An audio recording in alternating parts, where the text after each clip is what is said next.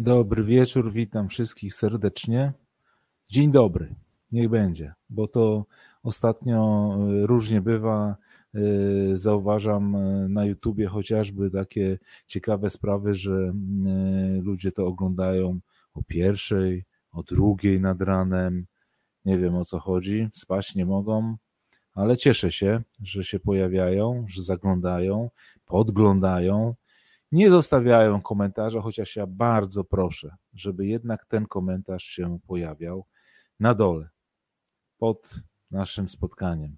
Oprócz tego, że w czasie spotkań na czacie można wypisywać pytania i ewentualnie swoje spostrzeżenia, to przypominam, że po spotkaniu, szczególnie na YouTubie, polecamy się na dole. Wpiszcie coś w komentarzu, chociażby yy, super, dobrze, niedobrze, zmieńcie coś. Ostatnio miałem sprawy związane z tym, że za dużo historii u nas było. No właśnie, jest youtuber, jeden z wielu, jest ich ponad 70, ale większość z nich podgląda. Mm, no, niech chociaż podglądają, oglądają, dowiedzą się czegoś. Przypominam, spotykamy się dzisiaj jak co środę o 20. Spotkanie na Mesie. E, spotkanie na Mesie jest programem edukacyjnym, służącym temu, aby mm, w jakiś sposób e, e, zahaczać tematy związane z marynistyką, z morzem, gospodarką morską, z marynarką wojenną, ze sprawami związanymi z obronnością również, ze sprawami e, związanymi żywotnie z naszym krajem i z tym, że leżymy nad morzem i chcielibyśmy z tego e, jak najbardziej korzystać. Przywitam tutaj jeszcze osoby, które przybyły. Jak już wspominałem, nasze spotkania możliwe są do obejrzenia na YouTubie, mm, gdzie no fajnie się odświeża. Porobiłem tam ostatnio takie playlisty, są te nasze spotkania są pogrupowane na, w zależności od tego, od tematyki, mm, także zachęcam do zajrzenia na, e, na YouTuba i bo y, powiem szczerze, bardziej mi jakoś zaczyna pasować y, YouTube. No ale przez to, że duże grono jest związane z Facebookiem, no to y, tu na Facebooku również będziemy nadawali nadal, y, nic się nie zmienia. Y, postarajmy się jakoś to wszystko ogarnąć, żeby mm, no, służyło to po prostu nam czy naszym znajomym. Zawsze masz, mamy możliwość porozmawiania o tym, co się wyczytało, zobaczyło mm, ciekawego. Zachęcam również wszystkich Państwa do zajrzenia do grupy na Facebooku grupy e, spotkanie na mesie, ponieważ tam e, pojawiają się często, gęsto inne tematy, niezwiązane z tym, co się pojawiło na spotkaniu, ale związane z tym, co obecnie na przykład się dzieje w tematach, które są poruszane na spotkaniach na mesie. To tyle gwoli spełnienia wszystkich rzeczy związanych z moim obowiązkiem jako administratora menadżera. Mam jeszcze jedną wielką prośbę na grupie. Są osoby, które wrzucają czasami posty, ale ponieważ nie należą do grupy, w związku z tym te posty się nie pojawiają. Zachęcam wszystkich do dołączenia do grupy i wtedy dopiero wrzucania posta. Naprawdę będzie łatwiej. A tak to później pewnie ktoś myśli, że jeśli ja się obraziłem i nie wrzucam tego posta, to po prostu tak jest zbudowane e, to urządzenie, żeby e, ten, kto jest na grupie, wrzuca posty i może ewentualnie coś ciekawego udostępnić grupie. E, to tyle. Dzisiaj tematem będzie i gośćmi będą osoby, które są związane z po pierwsze z ochroną obroną i ewentualnie zwalczaniem e, piractwa bądź e, spraw związanych z kryminalnym, e, z kryminalną działalnością na morzu oraz osoby, które miały styczność z mm, próbą ochrony jednostek, które zostały mm, poddane takim działaniom piratów. A mam na myśli Sebastiana Kalitowskiego. Witam cię, Sebastian. Witam Grzegorz, witam wszystkich serdecznie. Parę słów o sobie, Sebastian, może? Oczywiście. No, z wykształcenia jestem oficerem marynarki wojennej.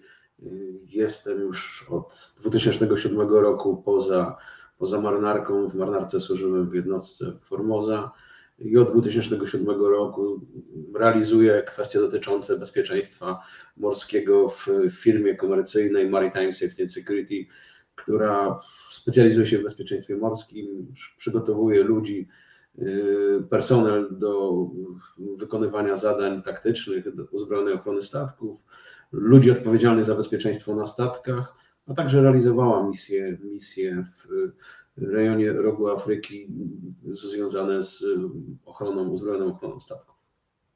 Mhm. Super. No mamy tutaj reklamówkę e, Twojej firmy na, na podglądzie. Jak ktoś będzie chciał, to sobie tam e, doczyta wszystko.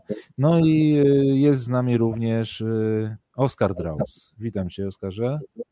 Dobry wieczór, Panie Kantorze, dobry wieczór Państwu.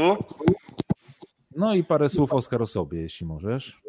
A, człowiek renesansu, ale po naszej wspaniałej Akademii Marynarki Wojennej, e, nawigator, uzbrojenie okrętowe, ale później nurek i ta kolej losu różnie się tam toczyły. E, ważną kwestią jest, że w 2013 trafiłem e, do Wielkiej Brytanii, do Maritime Command, to jest ta natowskie dowództwo takiej marynarki wojennej, nazwijmy to po prostu gdzie mhm. zajmowałem się w takiej agendzie, to się nazywa NATO Shipping Center, e, dyżurami, które akurat w tym czasie przypadały w rejonie rogu Afryki właśnie, na Zatoce Gwinejskiej troszkę, w współpracy z innymi krajami, czyli generalnie z operacje związane z piractwem e, i różnymi innymi czynnościami, które tam się nielegalne wydarzały. Byliśmy taką agendą, która jest na pograniczu kontaktu z marynarką wojenną i właśnie e, z powiedzmy branżą morską, tak żeby to ładnie pogodzić i mieć z nimi kontakt na bieżąco. A aktualnie służę w e, Grecji, na Krecie, to jest e, specjalna, e, też natowska szkoła, natowskie centrum mm, treningowe e, operacji blokadowych morskich, no, związane głównie właśnie z szkoleniem załóg, ale również i nie tylko od strony tej taktycznej, ale i operacyjnej, czyli i bieganie po okręcie, no ale też i jak to bieganie, z, że tak powiem, przygotować i opracować. Okej, okay, dobra. Umówiliśmy się dzisiaj w trójkę, e, że e, Oskar będzie prowadzącym e, nasze spotkanie. Ja, ponieważ dysponuję najmniejszą wiedzą z tego towarzystwa, będę kiwał głową i przytakiwał albo się dziwił, a Sebastian, jeśli pozwolisz, to dopowiesz ewentualnie to, co tu Oskar przedstawi. Dobrze? Dobrze. Dobra. E, Oskar, zanim zaczniesz, to tutaj chciałbym się e, dopytać towarzystwa, bo e, są informacje, że przycina jakieś problemy, inni tych problemów nie mają. Myślę, że są to problemy związane z, no, z internetem. Wiadomo, teraz wszyscy nagle rzucili i oglądają na Netflixie jakieś filmy, tak? Nie patrz w górę, czy tam, czy tam takie inne, ale pewnie też oglądają Y, pewnie y, takie filmy, które mm, no jakby są, mogą być związane z tematyką dzisiejszego naszego spotkania, tak? Zobaczcie, ja tu przygotowałem. No, ile w tym jest prawdy, powiedzcie? Kapitan Phillips, kto oglądał? Tyle. Sebastian, co ty na to Trochę jest, trochę Aha, jest. Tak? No, rzeczywiście niewiele. Tylko chciałbym powiedzieć, że akurat Y, nie tylko kapitan Phillips jest y, tutaj bohaterem, ale też statek Mersk Alabama. I jeżeli rozmawiamy w kontekście tym naszym morskim, y, gdzieś, że statek ma, mm, nie wiem, złą moc, za dużo powiedziane, ale jakiś zły, zły podtekst za tym świat, statkiem się ciągnie, albo statek jest na swój sposób no, nieszczęśliwy, żeby mhm. nie powiedzieć przeklęty, to na pewno o, o tym statku Mersk Alabama można, można tak powiedzieć. Y, raz, że to jest ten atak, na, z którym, w którym jak gdyby dokonał wymiany z tym, z, przy piratach z tego członka załogi kapitan Phillips. Dwa, że doszło do następnego ataku kilka miesięcy później albo rok później na, na ten Marsk Alabama. Z tego co kojarzę, udało się siłami załogi pokonać piratów, ale trzecia informacja jest taką informacją chyba najbardziej smutną, że tym, na tym statku znaleziono w kabinie dwóch y, członków uzbrojonego zespołu bezpieczeństwa, ex-SEALsów, amerykańskiej jednostki y, elitarnej, którzy mhm. po prostu zaćpali się na śmierć. Także o. coś w tym statku jest takiego, co Fachowa jednostka. Dobrze się kojarzy. Tak. Ale mimo wszystko, zobacz, tutaj się pojawiają takie e, informacje. E, świetny film, oglądałem. To może skorzystajmy z okazji, że mamy dwóch wspaniałych fachowców i porozmawiajmy, co to i jak to wszystko wygląda. Ok? To co, wrzucam e, prezentację i floor is yours. No to tak powolutku. E, przechodzimy do demeritum. E, prezentacja będzie generalnie dość ogólna, więc tutaj pewnie dużo dygresji się pojawi pobocznie. E, postaram mhm. się jak najbardziej to, bo temat jest piękny. Temat jest piękny, romantyczny, ale i też i straszny, bo nie ukrywajmy, to jest jednak działalność kryminalna, mhm. mm, która, która ma miejsce. E, dając do kapitana e, Philipsa, tak, to jest też ważna sprawa. Ten film otworzył oczy troszeczkę na to, co się dzieje w Zatoce Adeńskiej, to się działo on mhm. troszeczkę otworzył to na szerokie, szerokie wody. Też jest ważne, że o tym zaczęto, zaczęto więcej mówić, a już tak w kontekście globalnym, ale to na marginesie. A tak rozłożyłem ten plan prezentacji, mhm. historia, jakieś drobne wprowadzenie w tematy piractwa, zwrot i definicje, to jest taka bardzo newralgiczna kwestia. Zarys zagrożenia, ale zarys dosłownie. Nie będziemy się bawić w jakieś tam łódki i tak dalej, mhm. tylko mniej więcej jak to wygląda dzisiaj. Skupiłem się na dwóch akwenach e, na tyle ciekawych, e, które no, powodują, że możemy więcej mówić na temat piractwa.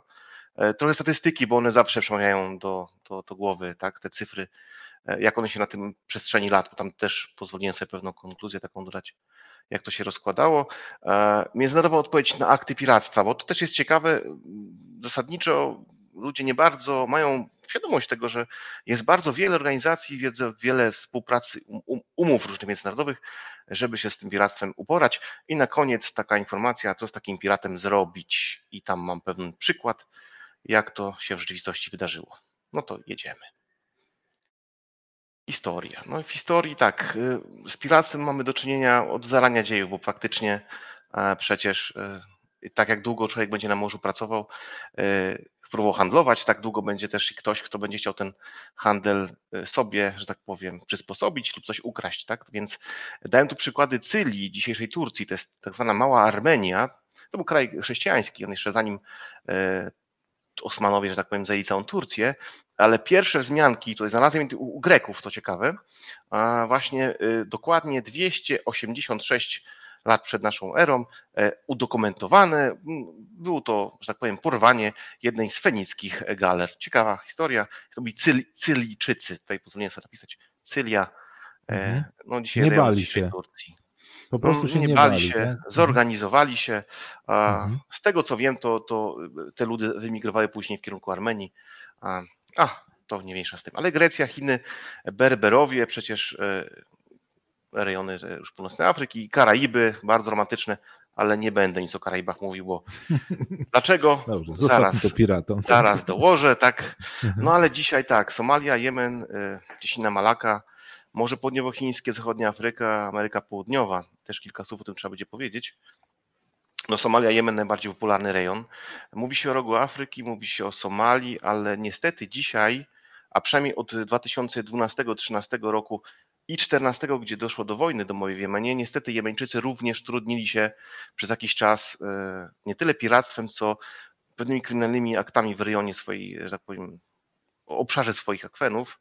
Mieliśmy z tym przypadki, przynajmniej ja na swoich dyżurach często zdarzało się, że e, dostałem informację, że, że nie właśnie od południa w kierunku Zatoki Adeńskiej, ale od północy się, się, że tak powiem, działo, były tak zwane próby ataków, bo to też trzeba, potem o tym powiemy, o co chodzi z próbą, a o co chodzi z atakiem całym w sobie.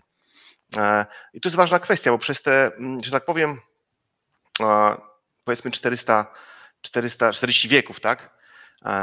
To już ponad są 40 setek, no to jest Matko Boska, dużo czasu minęło. Mm. ważną kwestią jest, że zazwyczaj kraje państwa działały w sposób na trzy techniki, nazwijmy to w ten sposób. Albo współpraca z piratami, albo generalnie tolerancja, ale nie robimy z tym nic, albo zwalczamy. Zazwyczaj to były te trzy e, najbardziej popularne zjawiska. No i jednym z, jednym z tych zjawisk, e, no nie byłbym sobą, gdybym nie pozwolił sobie poinformować, e, bracia witalisty, czyli piraci bałtyccy. No, romantyczna historia.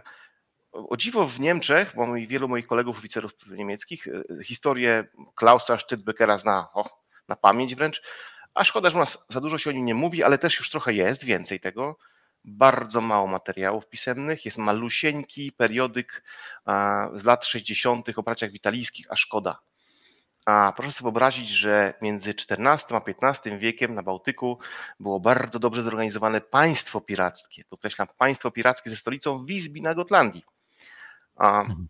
do tego stopnia było to ciekawe. Na początku byli to e, zorganizowane grupy na kogach hanzatyckich. To nieduże takie jednostki, do 30-40 metrów, czasami to i większe, e, które współpracowały z państwami Hanzy, ale zasadniczo kto płacił, ten, że tak powiem, wymagał.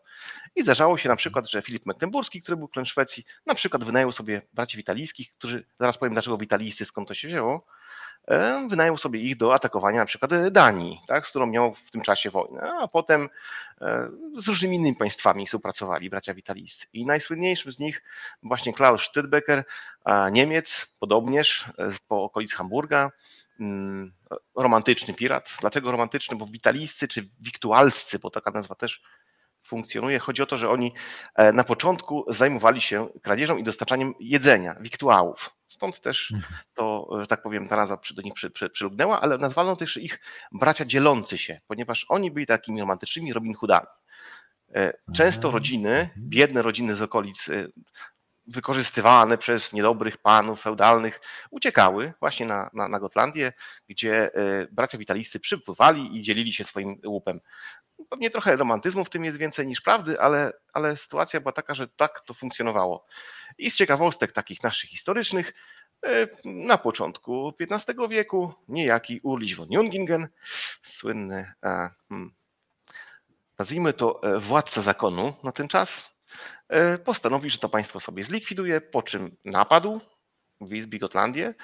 Z kilku stron otoczył, zajął, że tak powiem, stolicę e, tego kraju pirackiego, nazwijmy to w ten sposób, i bracia witalijscy przestali mieć znaczenie, choć jeszcze funkcjonowali po troszeczku na Morzu Bałtyckim, ale, ale to już był, był zmierzch, że tak powiem, ich istnienia.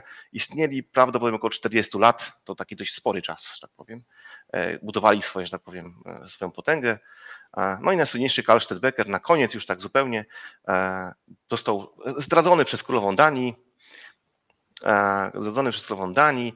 E, taka legendarna historia, został w bitwie, pod bitwą, bitwa pod Helgolandem został złapany, e, przeprowadzony do hamburskiego więzienia, gdzie hamburski biskup, który był no, tak jakby władcą tego, tego państwa, miasta Hamburga, skazał go na śmierć przez ścięcie głowy, a i legenda mówi o tym, że gdy ustawiono w szpalerze jego załogę, miał prawo, jeśli odcięto mu głowę, przejść przez całą ten długi szpaler i tak długo jak szedł, tylu mógł uratować ludzi.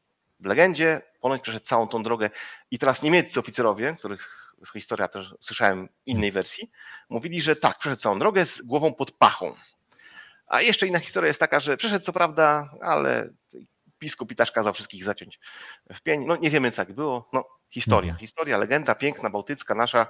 No ale piraci, piraci, piraci. Więc wracamy do piratów. I lekkim wprowadzeniem. Dlaczego mówimy o piractwie? Dlaczego to jest taki problem faktycznie duży?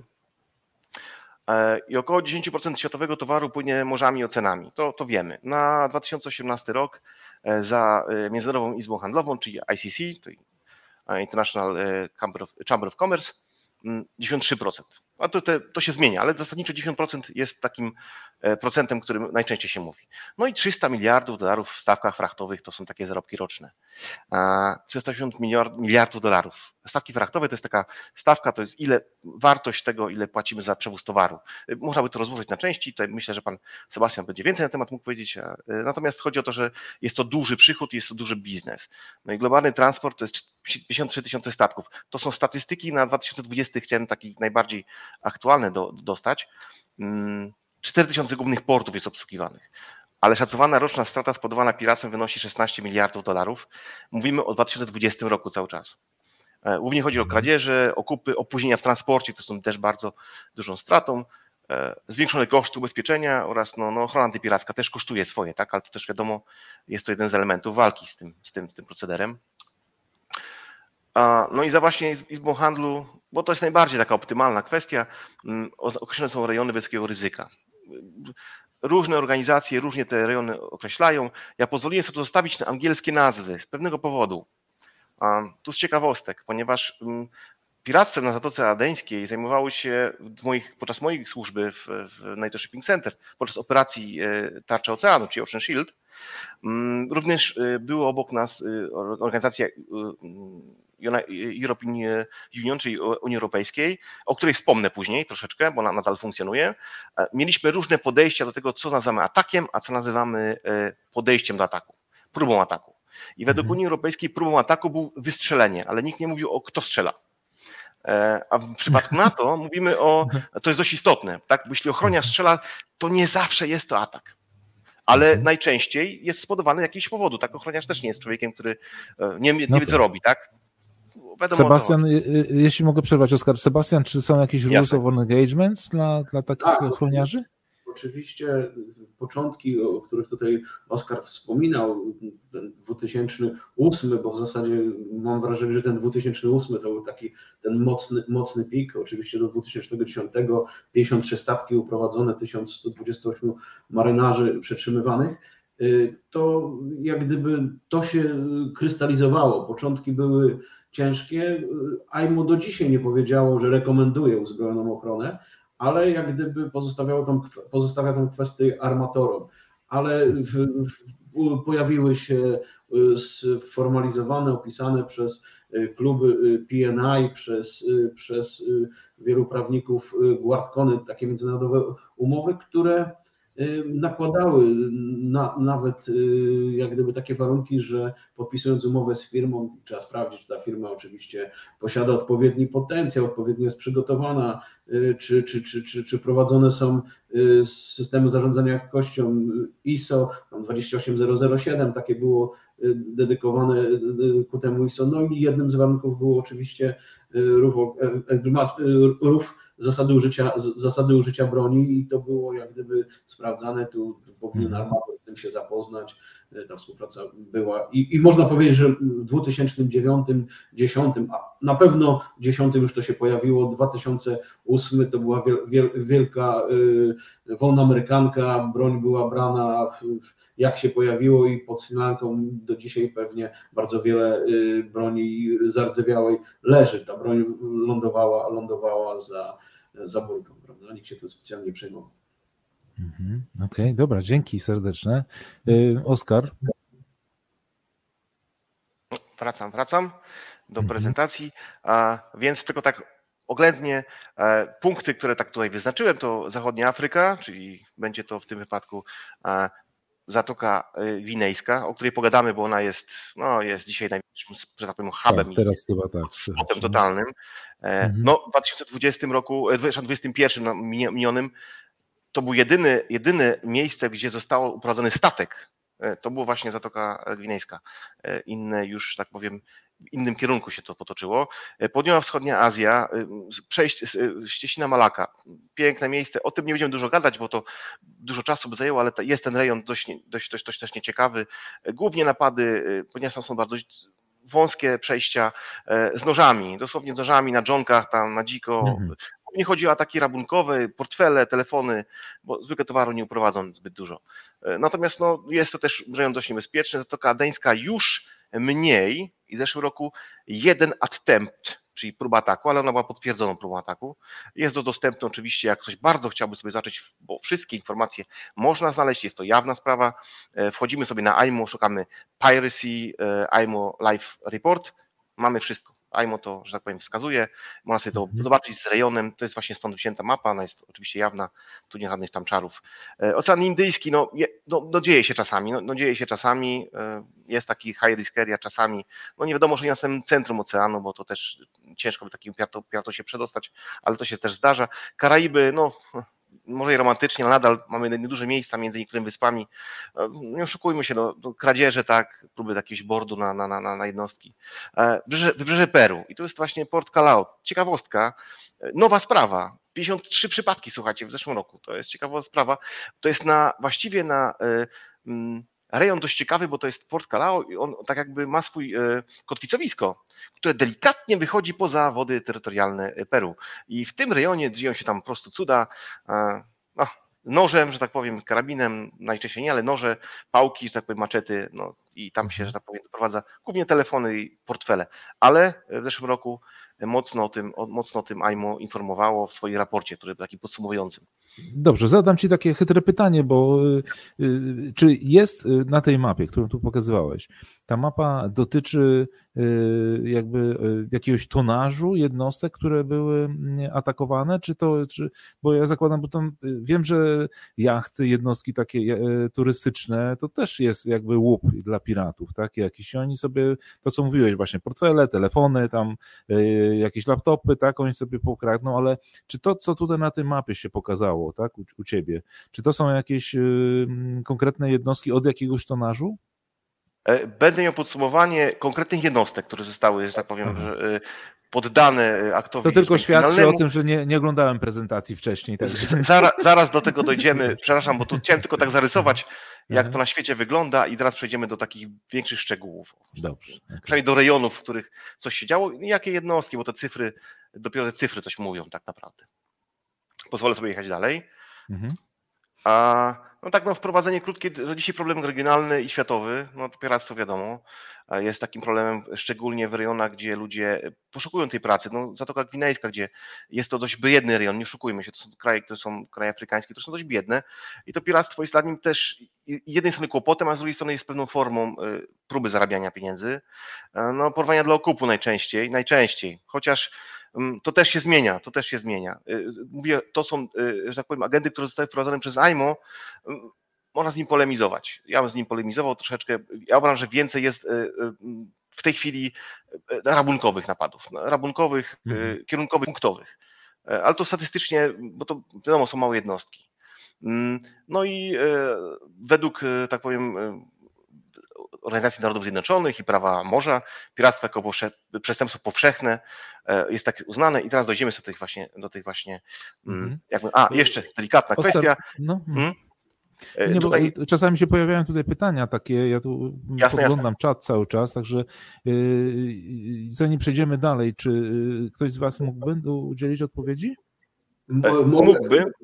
Śmiało, Sebastian, śmiało, śmiało, śmiało. śmiało. Znaczy, ja przepraszam, czy to może Oskar byś powiedział, bo ja chciałem jeszcze wrócić do wcześniejszego slajdu, więc nie chciałbym teraz wchodzić więc może Oskar. Jasne, y, odpowiedź. E, to nie, nie, nie, nieprawda. To kwestia jest tonażu, tak? Jest narzucona kwestia i to przez prawo morza, że jaka jednostka musi. Prawo morza jeszcze kilka innych konwencji, które mówią o tym, że powyżej 300 BRT jednostka musi mieć włączone ES. Ale, ale, i tu zaznaczam, jest pewien malutki wyjątek, o którym nie wiedziałem, a powiedział mi mój przyłożony Norweg, który był również oficerem wcześniej na, na fregatach, a później oficerem e, ochrony pewnej firmy norweskiej. Było założenie po 2010 roku, bardzo często, że do tak zwanej roty bezpieczeństwa, którą, nie, nie wiem jak ta nazwa dokumentu, bo ona była różnym państwie się nazywa, firmy wprowadzały sobie, że w rejonie y, niebezpiecznym włączać AIS-a, ponieważ są no, odpowiednio no, do... Y, ma, tak, mhm. tak, no i może sobie każdy pirat, i często się tak zdarzało, że, że osoby, które chciały dokonać aktu takiego piractwa, czy piractwa, czy e, e, zaboru jakiegoś mienia, miały dostęp Marine Traffic na przykład. To jest jeden z przykładów mhm. oczywiście. Dobrze, dla osób, które nie wiedzą o co chodzi, AIS jest y, urządzeniem y, identyfikującym statek i pokazuje tam y, skąd statek wyszedł, w jakim kierunku zmierza, jakie ma e, parametry, tak, prędkość, kurs, także to wszystko można wyczytać i w tym momencie pirat mając odbiornik widzi wszystko e, jak na dłoni, tak?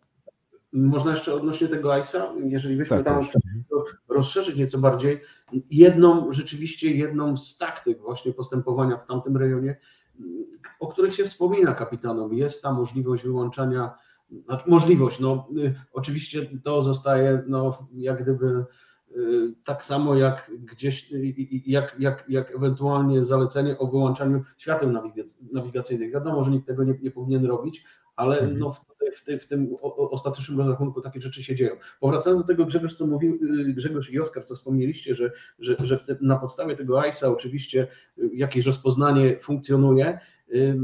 Zdecydowanie tak. Pamiętam sytuację z życia wziętą, jest 1 y, kwietnia 2011 roku, 1 kwietnia wiadomo, dzień prima aprilis, powstała taka komórka mm, w szczecińskiej ABW, która się zaczęła zajmować piractwem. I akurat szefem tej komórki był mój kolega. Ja zbierałem właśnie y, informacje od tego, o tym, co się dzieje z komórki, w której, w której pracował, pracował y, Oskar, w której służył Oskar.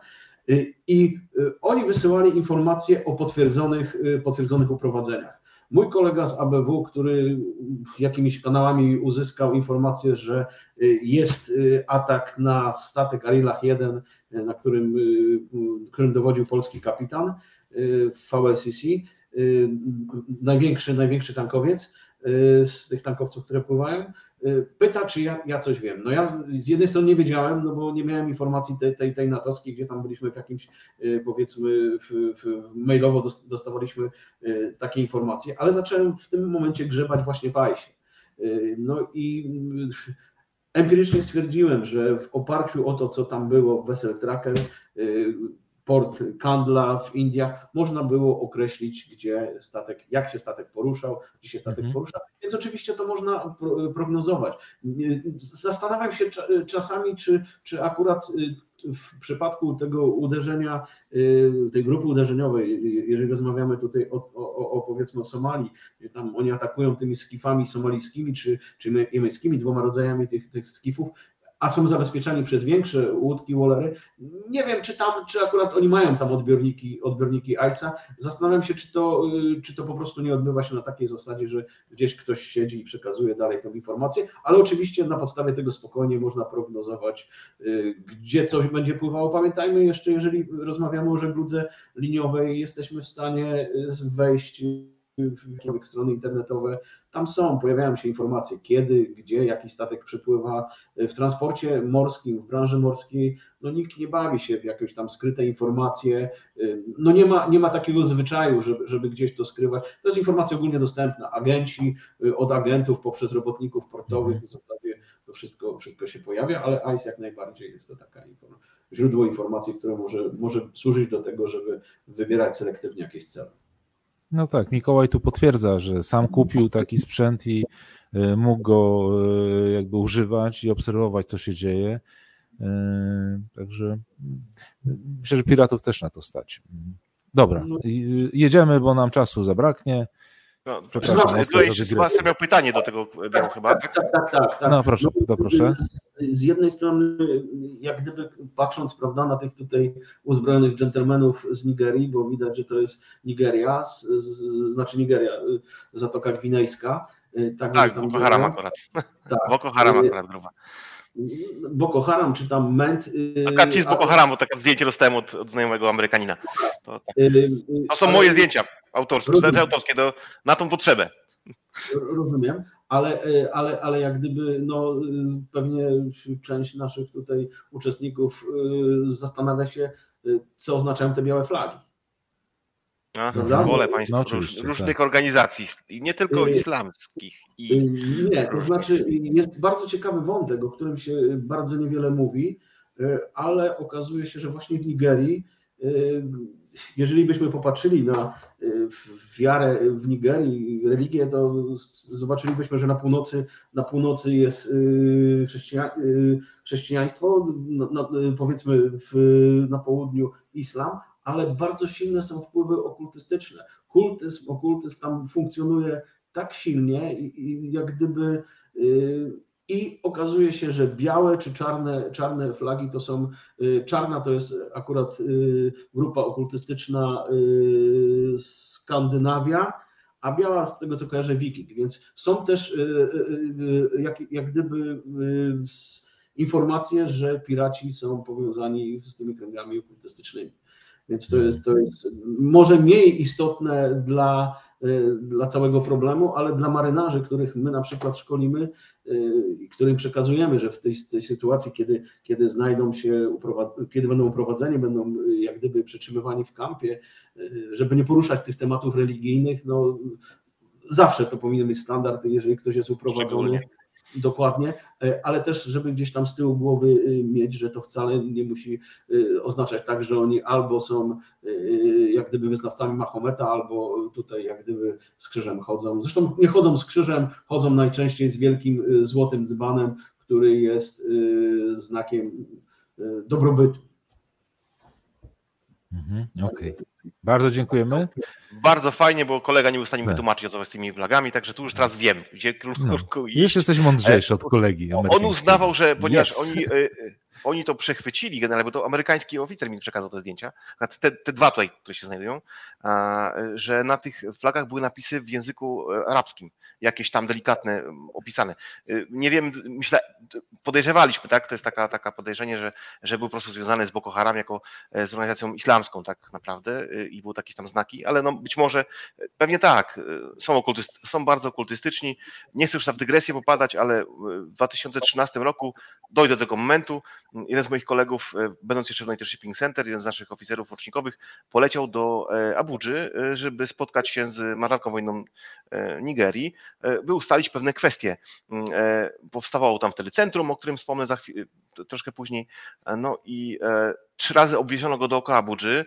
On już się modlił, że on już nie wróci z tamtej podróży prawdopodobnie. Hiszpan to śniady, ale bał się strasznie. Był w takich dziwnych miejscach, że no, połączenie łudu z różnymi dziwnymi miejscami, dla niego to już nie zrobiło żadnego wrażenia. Dwa dni uciekał stamtąd szybciutko. E, oczywiście ustaleń żadnych nie poczyniono. Do tego dojdziemy pewnie później troszeczkę. Mhm. Jedziemy dalej, bo to trochę czasu już. Chryste, no tak panie, właśnie, żeby nam starczyło tego czasu. A, tutaj top no. 10 najwyższych zapłaconych okupów. Tak, ponieważ organizacje płaciły okupy U. tak pokrótce, szybciutko.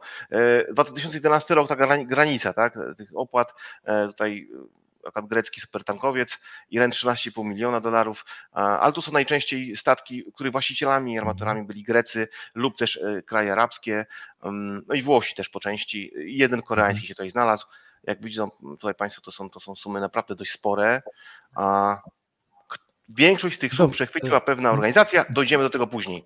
Dobrze, ale ja mam pytanie do tych sum. Czy to. Y, jakby tobie się skończyło y, źródło informacji i że stanąłeś na 2011, przestaną już później płacić okupy, czy, czy, y, czy jak to jest? Jest taka, to jest moje podejrzenie, że płacono mniejsze sumy lub też rzeczywiście przestaną płacić okupy.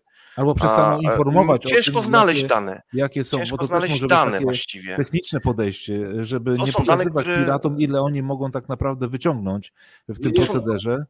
Sebastian? Tu Sebastian pewnie więcej pewnie ciekawego powie, bo on będzie miał więcej. Okupy są płacone, jak gdyby, no dobrze, że są płacone okupy, bo jak gdyby to jest gwarancja, że marynarze wracają. Jak gdyby po prostu 2011 to, to jest ten jak gdyby 2010, 2011 to jest ten pik górny, prawda?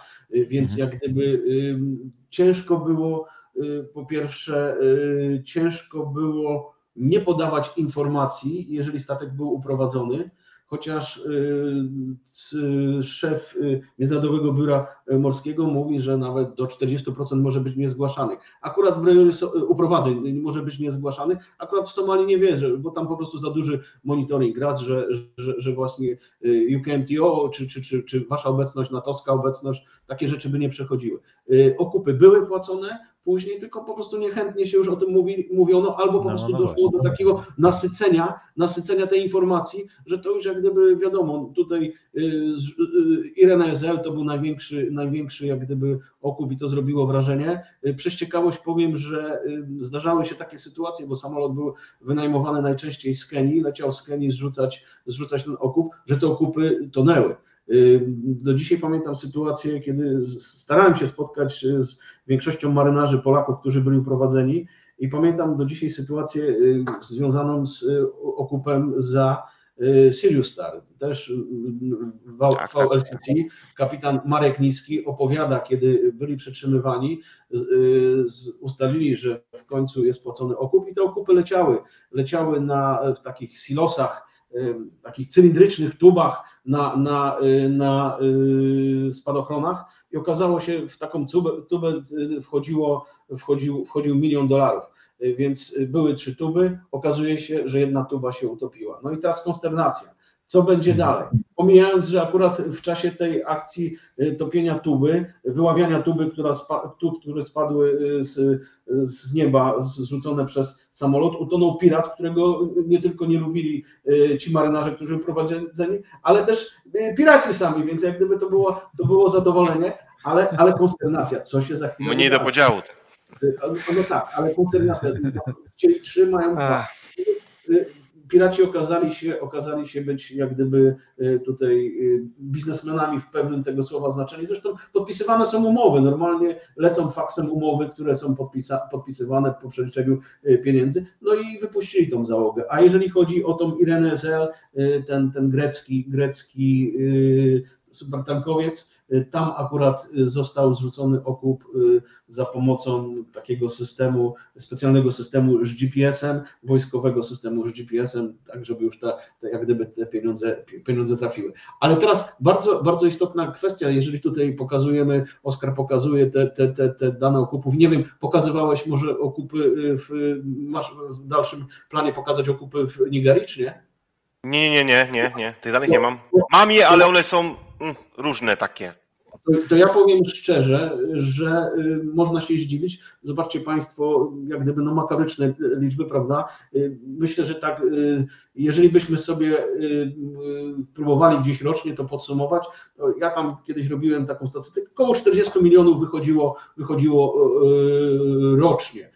A teraz proszę sobie wyobrazić, że jeżeli rozmawiamy o piractwie w rejonie Zatoki Gwinejskiej, piraci w ubiegłym roku zarobili na okupach 4 miliony dolarów.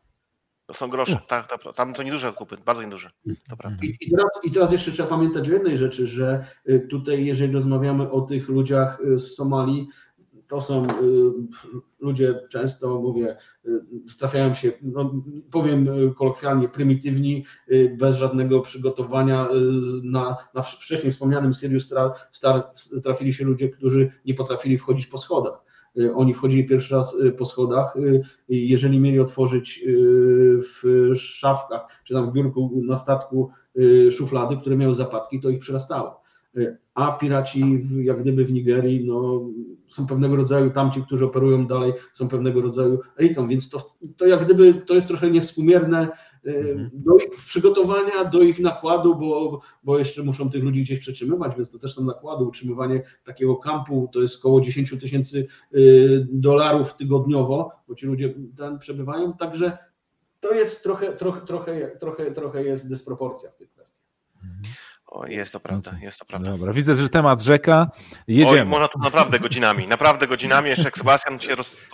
ma wiedzę dużą, dobrze, więc dobrze. bardzo dużo byśmy się dowiedzieli ciekawych rzeczy. Mamy czas. Mhm. Ja już tu wyłapuję i wiem, o co Sebastiana będę męczył później, ale to mniejsza. Dobra. Później dojdziemy do tego. Dobrze, lecimy dalej szybciutko, współczesne piractwo jako regularny wzrost e, znaczenia handlu morskiego to oczywista kwestia, że ono się musiało rozwijać, skoro i handel e, jest tak popularną kwestią. E, państwo upadły i rejony bez odpowiedzialnego zarządzania. Jak już wspomniałem, Somalia jako państwo upadły, ale też Jemen, tak, w tym rejonie. Biedne kraje, tak, Zatoka Gwinejska, to, to też jest ten rejon. Brak lub niewłaściwe zawieszenie statku.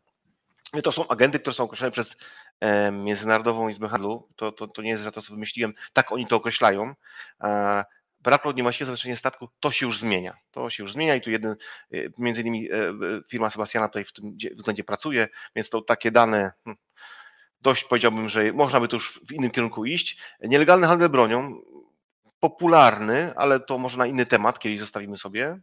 Mm, polityka pobłażania i wypłacania okupów. I tutaj tak, y, ponieważ Amerykanie i Brytyjczycy e, od 2009 roku chyba, a Brytyjczycy, a dużo wcześniej Amerykanie biorą punkt, za punkt honoru, nie płacą e, okupów. Jako taką formę walki. Nie, to pewnie Sebastian może więcej na temat powiedzieć, ale wiem, że Amerykanie i Brytyjczycy e, bezdyskusyjnie nie płacą okupów. To jest dla nich taki modus operandi, oni tego nie robią.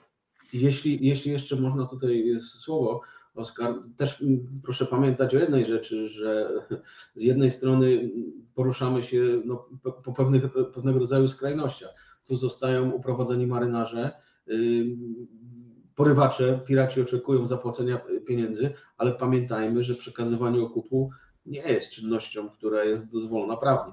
Więc też o tym trzeba pamiętać, że no popełniamy przestępstwo. I zdarzały się takie sytuacje w, akurat w rejonie rogu Afryki, że firmy, ochroniarze, którzy dostarczali ten okup, początkowo ten okup był różnie dostarczany, do, do, wypracowanie tego, żeby rzucać na, na, na powiedzmy spadochronie trochę, trochę trwało, wcześniej próbowano robić to motorówkami, jakimiś holownikami, ryzykując, obawiając się tego, że ci ludzie też mogą zostać, zostać jak gdyby zatrzymani, ale zdarzyło się tak, że ochroniarze, którzy dostarczali z firmy Salama Fakira, którzy dostarczali okup, zostali aresztowani. Także to też jest pewnego rodzaju problem, który się tutaj pojawia. Szybciutko. No więc piractwo. E, najprościej zwroty definicję. Czyli wszelkie nielegalne akty przemocy lub zatrzymania jednostki lub ludzi. Chodzi o zatrzymanie w sensie detention, tak? E, w sensie e, zablokowanie ruchu, etc. lub wszelkie akty grabieży popełnione w celach prywatnych lub osobowych. To słowo tutaj z języka angielskiego zawsze mam problem z tłumaczeniem, e, ponieważ jest to wzięte z prawa e, morza, e, w celach prywatnych lub osobistych i skierowane na pełnym morzu przeciwko innemu statkowi lub przeciwko osobom lub mieniu na pokładzie tego takiego statku w miejscu poza jurysdykcją jakiegokolwiek państwa, może otwarte lub EZ, ale potem to pokażę na, na, na, na slajdzie, jak to łatwo sobie określić. Mm, tu jest to rozpisane po polsku, zgodnie z prawem. Nie będę tego czytał, jak ktoś bardzo, bardzo by chciał sobie to, to sobie to przeczyta. To sobie zatrzyma film na YouTubie, później Oczywiście. zrobi stopklatkę i... To nie okay. jest tak bardzo istotne, chociaż e, mhm. no i rozbój na morzu, tak? No, będzie to bardzo podobny akt do aktu piractwa, jednak wszystko to będzie w ramach jurysdykcji państwa, czyli na terytorium danego państwa. To jest bardzo ważna kwestia. Niestety, bardzo wiele informacji, która przekazywana jest w sieci i my tu z Sebastianem bardzo często dyskutujemy w tej dziedzinie na, na sieci, wreszcie w różnych miejscach, ponieważ często nadużywane jest słowo pirat. Bardzo często nadużywane jest słowo pirat, gdzie najczęściej Nigeria to jest takim wyjątkowym miejscem, tak? I rejon właśnie taki gwinejski, gdzie też rzeczywiście często dzieją się sytuacje poza, poza, że tak powiem, jurysdykcją państw, czyli na morzu otwartym. E, natomiast często zdarza się tak, że dochodzi do rozboju, rozboju na morzu, Armed po prostu e, assault i to jest tak po prostu określone jako rozbój na morzu. Jest to przestępstwo w jurysdykcji państwa, w którym to się znajduje. Tak? Jest to akt kryminalny, tak jak wejście do sklepu z pistoletem i próba z, e, zdobycia pieniędzy jest, no, no, tak dosłownie to muszę trzeba określić, tak to trzeba określić. Niestety w Nigerii to jest strasznie popularne zjawisko, szczególnie na kotwicowiskach. Tu pewnie Sebastian może tu setki takich przykładów wymienić, pewnie dużo ciekawych informacji w tej dziedzinie, ale tu się nie ma co zatrzymywać, chyba że Sebastian coś coś dopowiedzieć.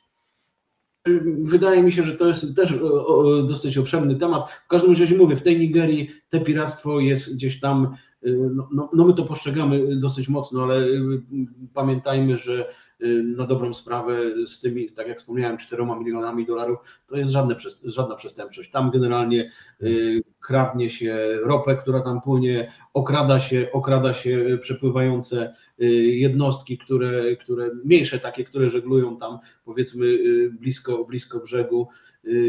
Y, I to, I to jest w zasadzie to jest kradzież ropy i, i jakieś nielegalne rafinerie. A to, to jest po, prostu sobie tam marginalne w tym, w tym kraju, zwłaszcza, że warto wspomnieć, że 70% społeczeństwa w Nigerii żyje dziennie za jednego dolara, więc to, jak gdyby to też wymusza pewnego rodzaju zachowania.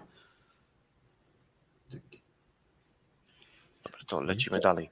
A tutaj najprościej na zdjęciu pozwoliłem sobie skorzystać mhm. z, e, z, strony oficjalnej e, e, Narodów Zjednoczonych i Oceans and Law the Sea.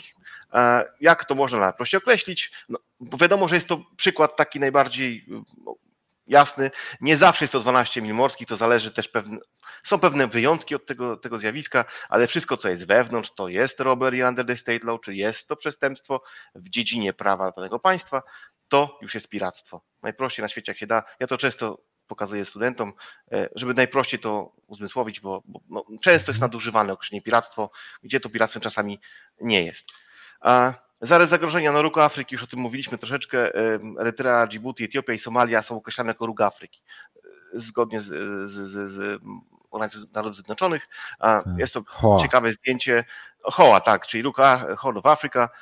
Ja dodaję tu jeszcze Jemen jako problem, jakie zarys zagrożenia, ponieważ, tak jak już wspomniałem, również niestety państwo w tej chwili dość mocno pogrożone w wojnie domowej. Niby tam się już troszkę to wszystko wyczyściło, ale prawda jest też taka, że bardzo wielu biednych ludzi również pała się e, z zaniami, które są no po prostu kryminalne tak, w tym rejonie e, i od północy próbując e, działać bardziej na zasadzie e, jakichś tam rabunków w, w, w, strefie przybrzeżnej, ale, ale to się może rozwinąć. To jest, to jest kwestia naprawdę. Chociaż tu tak, to, to krótki, skrócona ewolucja problemu piractwa, tak? No, wojna domowa bezprawie, brak systemu ochrony wybrzeża, nielegalne powiew, od tego się zaczęło, tak przynajmniej to określają, określają e, historycy e, w tym rejonie i jest tak na Mm, to określone w, e, przez United Nations, walki między rybakami. Ciekawostka, tak? Ponieważ y, na, w rejonie Adenu, z tego co pamiętam, jak ja jeszcze służyłem w NATO Shipping Center, około 7300 dżonek, e, w sensie dżonek, 7300 e, małych jednostek rybackich przebywało w tym rejonie. Dałów, dobrze mówię? Skifów. Skify i dałów. Tak, tak, one się tam... 7300, z czego e, no, większość z tych ludzi miała uzbrojenie. No, większość z tych ludzi broniła się, ale nie próbując atakować kogokolwiek, tylko broniąc przed kumplem, który chce mu ukraść rybę. No niestety bieda, e, mieliśmy wiele takich przypadków zgłoszeń, e, że takie sytuacje się działy. No ucieczka od głodu to oczywista kwestia jest, tak? No ale pojawiły się zorganizowane grupy zdolne do porwania większych jednostek. I tego niestety, no tak jak tu Sebastian wspomniał, na początku ludzie ledwo chodzili tam, potrafili chodzić, ale potrafili wykorzystać ludzi, którzy bardzo często byli zastraszani, by wykonywali dla nich pewne e, no, negatywne rzeczy. Tutaj pewnie Sebastian będzie się coś powiedzieć. Y, tu jak gdyby ten rys y, historyczny w kontekście tego, tego ostatniego, ostatniego rozwoju y, w Somalii chciałbym dodać do tego, że rzeczywiście nie, nie tylko w Somalii, jeżeli byśmy sobie tak, skupiając się rzeczywiście, przepraszam, na, na Somalii, to nielegalne połowy, mocno, mocno też y, Somalijczycy y, jak gdyby akcentowali, że oni w zasadzie to oni nie są piratami, tylko oni są y, Somali Coast. I oni właśnie walczą z tymi jednostkami, które które nie trzymają się żadnych limitów połowowych, ale w rzeczywistości tak było. Tam nie tylko poławiano ile się dało, ale często zdarzały się takie sytuacje, że statki wyrzucały jakieś chemikalia zaburte, czyściły sobie zbiorniki korzystając z tego, że tam w zasadzie nie ma nic, nie ma żadnego, żadnego prawa. Ale y, generalnie, tak jak, jak Oskar później pokazywał w statystyce, to w żaden sposób nie trzymało się to kupy, że, kupy, że statki rybackie tam zostały akurat mocniej, y, mocniej były atakowane, mocniej trzebione. Nie, one były jak gdyby normalnie statystycznie atakowane, nie, nie, więc na pewno nie, nie funkcjonowało to na takiej zasadzie, że to była krucjata tych, którzy są y, jak gdyby w ciężkiej sytuacji przeciwko najeżdżającym gospodarkom rybołówczym. Ale podobnie jest też w Somalii, e, przepraszam, w Nigerii, w Zatoce Gwinejskiej. Tam również, jeżeli rozmawiamy, rozmawiamy z, z, jeżeli rozmawiam z marynarzami, którzy byli prowadzeni, nikt nie mówi, że jest piratem. To, to są bojownicy. I w rzeczywistości no, to jest ruch na rzecz wyzwolenia Delty Nigru, którzy się później prze, przekształcili w tym Avengers, w tych mścicieli z Doliny Delty Nigru i, I jeżeli byśmy rzeczywiście tak jak gdyby popatrzyli na to, y, wspomnieli sobie y, wojnę, wojnę, wojnę naftową, która się tam od, y, jak gdyby odbywała, to te, te, te powiedzmy plemiona, które tam funkcjonują w tamtym rejonie, gdzie Chevron, Texaco, BP wyciąga, wyciąga tą ropę, one rzeczywiście żyją na granicy ubóstwa. Tam ludzie żyją, dożywają 45 roku życia. Więc i, I to się trzyma, że rzeczywiście zarobili wszyscy, ale ci, którzy, którym jak gdyby eksplorowano ich, ich ziemię najmocniej, oni dostali najmniej. No ale oczywiście to jest troszeczkę tak jak z Robin Hoodem, no, y, zabiera biednym, y, oddaje, oddaje bogatym, więc tak to trochę też wygląda z tym, z tym piractwem, bo to się w ostatecznym rozrachunku nie broni, ale brzmi ładniej, prawda? Sebastian, z całym szacunkiem, Robin Hood zabierał bogatym, a oddawał biednym. No tak, no, no tak, tak, tak. No, no może te porównanie nie było zbyt szkodliwe, ale trudno porównać tamte czasy do dzisiejszych czasów, więc to w żaden sposób, więc może pozwólcie, że wybaczcie za, Dobra, za ten... Dobra, przechodzimy do prezentacji. Wiemy o co chodzi, to najważniejsze, Tak jest, meryt tak jest. zachowane. E, Dobrze, więc teraz zarys zagrożenia na kopiractwo i przyszłość i teraźniejszość i tutaj pewnie Sebastian będzie mógł coś dopowiedzieć. Ten 11 rok, tak, to jest ten 11 rok, 237 ataków i tu mam podsumowane straty, nie są mm, przeze mnie podsumowane, tylko to dostałem te statystyki od chłopaków, od siebie właśnie Nato Shipping Center. 8,3 miliardów dolarów straty w 2011 roku samym. E, No a 2021 jeden atak i y, żadnych strat, ale tak jak tutaj y, y, to się oscylowało to w czasie, tak? Jak to się rozszerzało, tak?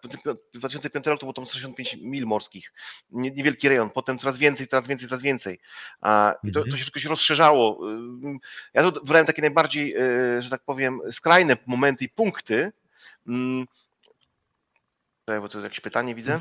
Nie, nie, wrzuciłem e, informację, bo zobaczcie, co tu się dzieje. Ja to schowam E, na chwilkę. Mam, mam te Y- statystyki emoskie, tak, mam, mam te statystyki, ja potem pokażę, Mhm. bo to Dobrze, no bo ja, ja zwróciłem uwagę na fakt, że mamy 2021, jest jeden atak, tak? Żadnych strat.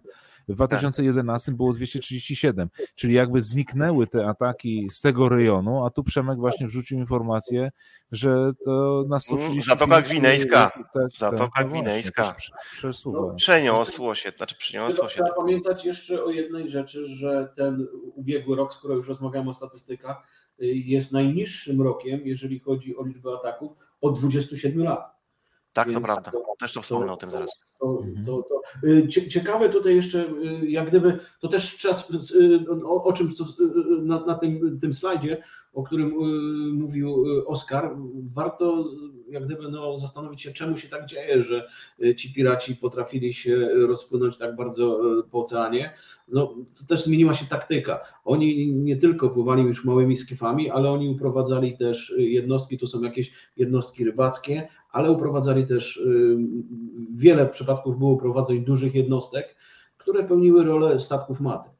Y, Między innymi y, statek z, z polskim kapitanem, y, z Belugą Nomination, z Piotrem Budzynowskim, który napisał bardzo dobrą książkę 82 dni w rękach piratów. Fantastyczna książka, fantastyczna książka, Polecam naprawdę. bardzo dobra książka. Został zaatakowany u wybrzeży Seszeli, więc tam już się spodziewali, że w zasadzie no, y, nie będzie tam piratów somalijskich, ale piraci somalijscy nie tylko, nie, nie, tylko działali w okolicach Seszeli, ale co więcej zdarzały się takie sytuacje, że tymi swoimi skifami potrafili popłynąć do Kenii i w y, jakichś tam takich resortach wypoczynkowych potrafili uprowadzić kobietę na wózku inwalidzkim na przykład.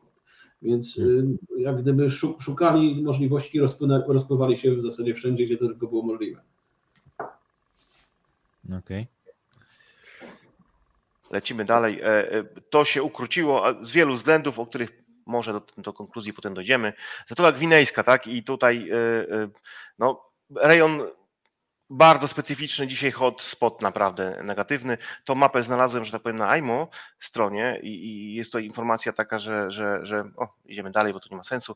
Nigeria i to informacja na temat, y, no tak, no to prawda, że te uprowadzenia, próby prowadzeń w Nigerii to rzeczywiście to nie jest jakby ten główny clue działań.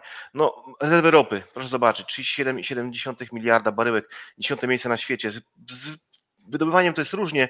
E, Więcej, że tak powiem, oczywiście mamy inne kraje, powiem, no, tutaj pierwsze miejsce chyba ma Wenezuela, jeśli chodzi o rezerwy, ale wiadomo, z racji tego, że jest to państwo dość trudne politycznie, to ono sobie z tym kwestii nie radzi, natomiast Nigeria sobie próbuje radzić, no ale Nigeria jest bardzo krajem, że tak powiem, trudnym e, w prowadzeniu. Tam jest bardzo wiele wewnętrznych problemów, które powodują, że no tak jak już tu Sebastian wspomniał, no potężne ubóstwo, ale to jest ogromne ubóstwo, tak, że ludzie żyją naprawdę poniżej, e, już nie wspomnę, e, dolar, to tak podejrzewam, że to jest też, też dużo na, na część rodzin.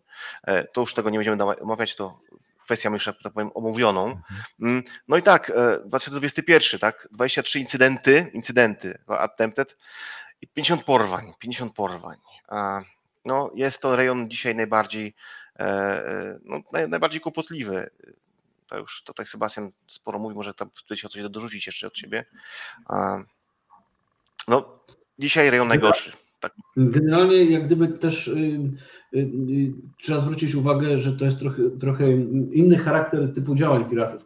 Jeżeli, jeżeli w, y, s- powiedzmy przed tym 2008 rokiem zdarzały się takie sytuacje w 2008 rokiem w Somalii zdarzały się takie sytuacje w Nigerii, że uprowadzano Y, statek y, z załogą. Zdarzało się, y, że ten statek był często okradziony, kradziony, najczęściej to były jakieś statek, statki przewożące produkty naftowe, potrafili wyciągnąć z tego, z tego statku ten, ten ładunek i powiedzmy okraść ten statek, to ten, ta aktywność piratów w Somalii pokazała jedną rzecz, że jeżeli uprowadzimy nie tylko jak gdyby mm, załogę, bo, bo zdarzały się takie sytuacje bardzo często y, w, wcześniej w Nigerii, kiedy pracownicy tych, tych, tych, tych Chevronów i tych innych y, firm, które tam działały, byli po prostu porywani. Byli porywani, byli przy, przywożeni w dół delty Nigru. Po dwóch, trzech dniach y, zostały płacone okupy, szybciutko wracali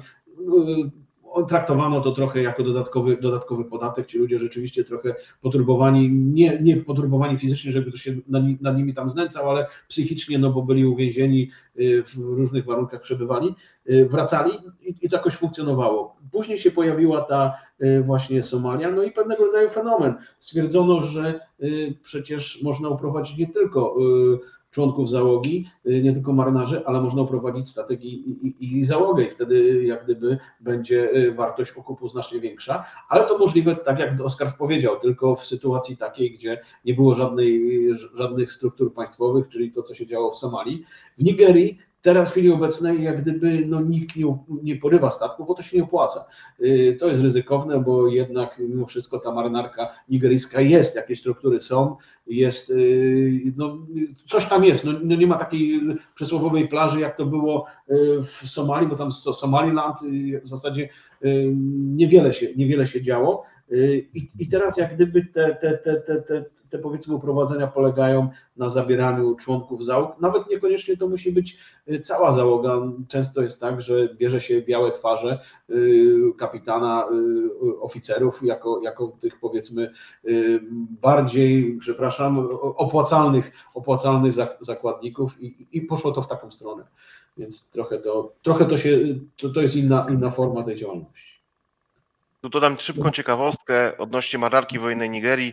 E, no, miałem taką sytuację, 2016 rok, 15 rok. Telefon e, od greckiej e, firmy, która, jeden z kontenerowców był tam w rejonie, to był kontenerowiec albo masowiec, przepraszam, to jest nieistotne w tej kwestii. Natomiast była taka sytuacja, że oni, ponieważ Nigeria i rejon Zatoki Gwinejskiej jest miejscem, gdzie no nie możemy zastosować ochroniarzy, tak oficjalnie. To, to pewnie Sebastian więcej na temat powie. Pewne kwestie jurysdykcji międzynarodowej to, to jest kłopot z tym. Szczególnie Nigeria jest tu potwornie oporna w dziedzinie. Natomiast e, e, no, jest możliwość, nigeryjska marynarka pozwala wynająć, tak jakby wynająć e, osłonę, normalny haracz, tak? Nazwijmy to marynarki wojennej nigeryjskiej. I taka firma grecka, która skontaktowała się ze mną, będąc wtedy na dyżurze, e, że wynajęła takiego ochroniarza, on jest, stoi na deku tak, i, i, i czeka, e, no ale jak coś dziwni ludzie płyną do nich i, i chcą, żeby się zatrzymali.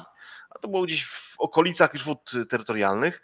Mm, e, nigeryjski żołnierz mało tego, że nie pomógł za bardzo chronić, to jeszcze pomógł wejść na pokład z podejrzeniem, że byli to jego koledzy, bo, bo pozwolili sobie wziąć parę portfeli, tam parę rzeczy, wsiedli do łódki i sobie popłynęli, a żołnierz został dalej i czekał na zapłatę, tak?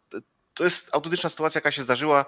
E, to też pewnie pokazuje pewien sposób, jak ciężko jest w tym rejonie, jak ten rejon jest niebezpieczny również dla, dla załóg i dla, dla statków. To pewnie Sebastian to, może coś tak, tak, to, to w zasadzie no tutaj dotknęliśmy, można powiedzieć, clue tego tematu i, i, i, i pewnego rodzaju rozwiązania, no bo pierwsze, pierwsze pytanie się y, rodzi, no okej, okay, tam, tam y, jak gdyby nie ma w tej Somalii y, w chwili obecnej ataków, a teraz w Nigerii jest. Tak jak słusznie powiedział Oskar, Somalia z, z, całym szacunkiem, jak gdyby dla obecności i sił natowskich i Unii Europejskiej w, w, w Somalii, tak na dobrą sprawę rozwiązała się tylko dlatego, że zostały wpuszczone uzbrojone zespoły bezpieczeństwa, uzbrojeni na pokłady. W, w, rejonie Zatoki y, Gwinejskiej tego nie można zrobić, bo, bo, tak jak wspomniał y, Oskar, prawo na to nie pozwala, żeby na wodach terytorialnych była taka ochrona.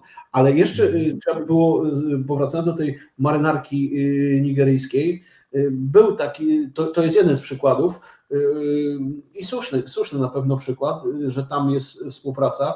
Tam piraci mówią, że wśród ludzi w marynarce są źli i dobrzy chłopcy, prawda? Więc znajdą się tacy, którzy przymkną oko na pewne rzeczy i, i tacy, którzy jak gdyby nie przymkną. Ale trzeba pamiętać o jednej rzeczy, że marynarka celuje i ona celuje w zwalczanie tych, tych nielegalnych odwiertów, y, przebić, y, przebić rurociągów, kradzieży ropy i jest jeszcze, bo jeżeli rozmawiamy o, o Somalii, y, o, o Nigerii, przepraszam, o, o, o tych piratach, którzy tam funkcjonują, to można powiedzieć, że są trzy grupy piratów. Pierwsza to jest taka grupa piratów, która gdzieś tam, yy, rzezimieszków, piratów, którzy funkcjonują w dorzeczy Delty Nigru. Gdzieś tam, jeżeli dochodzi do, do promów miejscowych, y, które, które tam przewożą ludzi, atakują tych ludzi tam, kradną, y, okradają miejscowych, czasem porywają miejscowych. Druga grupa, która gdzieś operuje w obrębie 12, 12 mil, ale jest też trzecia grupa, która jest stosunkowo najmniej liczna, y, to jest 5, 5 do 6 zespołów takich uderzeniowych, które operują powyżej 200 mil ponad, ponad jak gdyby ponad, w oddaleniu od wybrzeża. I teraz tak, to można powiedzieć, że to jest elita, ale ta elita y, ma pewnego rodzaju parasol. Nad, nad, nad, tym zawsze stoi sponsor, protektor, osoba, która to wspiera. To jest ktoś, kto jest w kręgach rządowych, ktoś, kto jest właśnie jakimiś y, kontaktami kultystycznymi, y, okultystycznymi połączony, więc ta osoba zapewnia pewnego rodzaju no, bezpieczeństwo tej grupy. I, I, to jest taka przestępczość, poważna przestępczość powiązana z korupcją i to jest ciężkie do wyplenienia. I, I rzeczywiście, tak jakbyśmy popatrzyli, nigeryjska e, marynarka pokazuje, że my zwalczamy piractwo, tutaj walczymy, jest, e, ruszył Blue Projekt, ten, ten, ten e, nigeryjski, ale oni robią to w tym niewielkim zakresie i mają sukcesy. Ale z tym, z racji tego, że stoją wysoko postawione osoby, które to wspierają, które rozłożyły na tym parasol, niestety się nie walczy. Albo nie walczy się sukces. Mhm. O, szybciutko lecimy. Dobrze, statystyki. 97 incydentów e, między styczniem a 2021 roku. Najniższe, tak jak już tu Sebastian wspomniał, od 1994 roku. E, ma to wiele argumentów, dlaczego tak się dzieje. No, pamiętajmy też o covid tak? To też troszkę pewne kwestie nam pozmieniało na świecie typy ataków, tak? Jest to y, boardy jednostki, czy abordaż, y, próba ataków, e, wes, y, jednostki ostrzelane, no i hijack, ta jedna, jedyna w, w, właśnie w rejonie Zatoki Gwinejskiej. Typy statków, tankowce 22, 34 masowce, e, statki kontenerowe 24 i inne, które to nie są wspomniane w, w tym, że tak powiem, rozpisy przez ECC. Ale jeśli, jeśli mogę, mhm. jak gdyby tu, tu, też nie, nie sugerowałbym się, że akurat piraci wybierają takie, takie jednostki. Nie, to po prostu. Statystyka. tak, jednostek, które tam pływają. Pomijając mhm. fakt, że oczywiście, że okaże się, że, że ale to już wchodząc jakby w podatność tych statków, że taki, taką jednostkę typu y, jakiś tam kontenerowiec jest trudniej zdobyć y, ze względu tankowiec. na perfekcyjne, tak, niż tankowiec. No. Ale, ale, ale tak, się, tak, się, tak się jak gdyby dzieje. No i tak rozpisałem to tak delikatnie. 2019 119, że tak powiem, e, incydentów o charakterze pirackim całościowo. 2020 132, a w tym roku 97, czyli, czyli jest ten spadek, ale mówię, to jest wiele czynników na to wpływających. Ja bym tutaj naprawdę COVID też mocno mhm. podnosił, że jest to jednak sytuacja, w której wyjątkowa dla świata w tej chwili, więc ja wcale nie mówię, że to jest jakaś tendencja, która będzie teraz maleć, wcale się nie musi zdarzyć. Nie ukrywajmy, że ekonomia jest taką sytuacją, w której no, ta bieda będzie się troszkę poszerzać, i, a jak jest i bieda, jak jest i problem, to będzie też i problem z piractwem i z, generalnie z czymś negatywnym. Ja tutaj wrzuciłem pewną międzynarodową odpowiedź na, na akty piractwa, tak informacyjnie, tylko szybciutko. E, Djibouti Code of Contact, tak, ta, żeby pojechać takimi regionami, które są dość ważne, tak. E, najbardziej popularnym takim, e, to jest taka umowa międzynarodowa przed 2009 roku, rozpocząć walkę, to jest budowanie potencjału regionalnego, podkreślam. To jeszcze nie są operacje morskie. To jest potencjał regionalny, w którym państwa same stwierdziły, że trzeba coś z tym zrobić. Tu była Djibouti, Etiopia, Kenia, Madagaskar, Malediwy, Seszele, Somalia i Tanzania oraz Jemen wtedy jeszcze jako państwo, które miało w miarę, w miarę e, funkcjonujący rząd, 11 e, krajów, które dołączyły. Z tego co wiem jest dzisiaj ich 20 tych krajów. Jemen jest tak na pograniczu, bo jest niby rząd, który jest tam funkcjonujący, uznawany przez społeczność międzynarodową.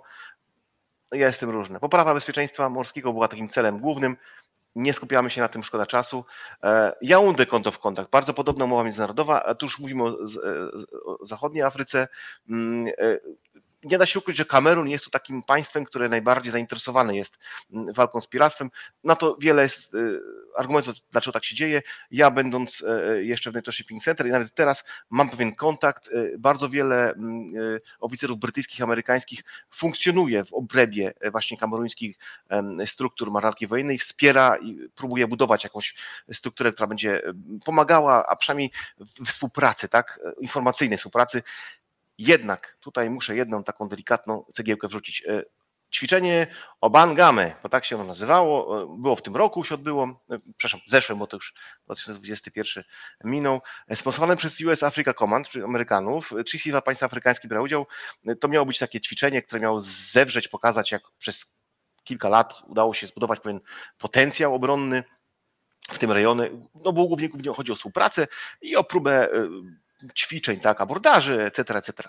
No, Wangamy znaczy w języku tam fang z jakiegoś północnego Gabonu i południowego Kamerunu oznacza razem.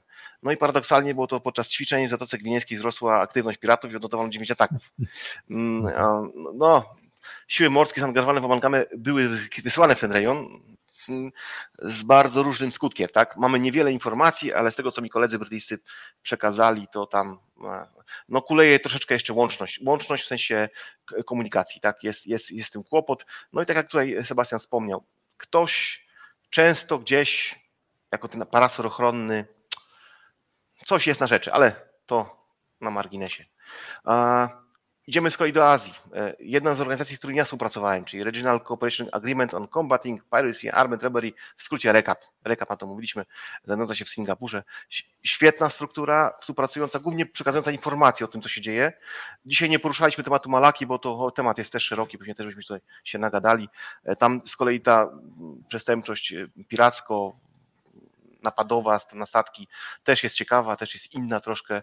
E, niemniej jednak taki, e, takie centrum koordynacyjne, informujące i próbujące wspierać e, istnieje od 2006 roku i, i rzeczywiście ono jest w dużym kontakcie z NATO i z Unią Europejską.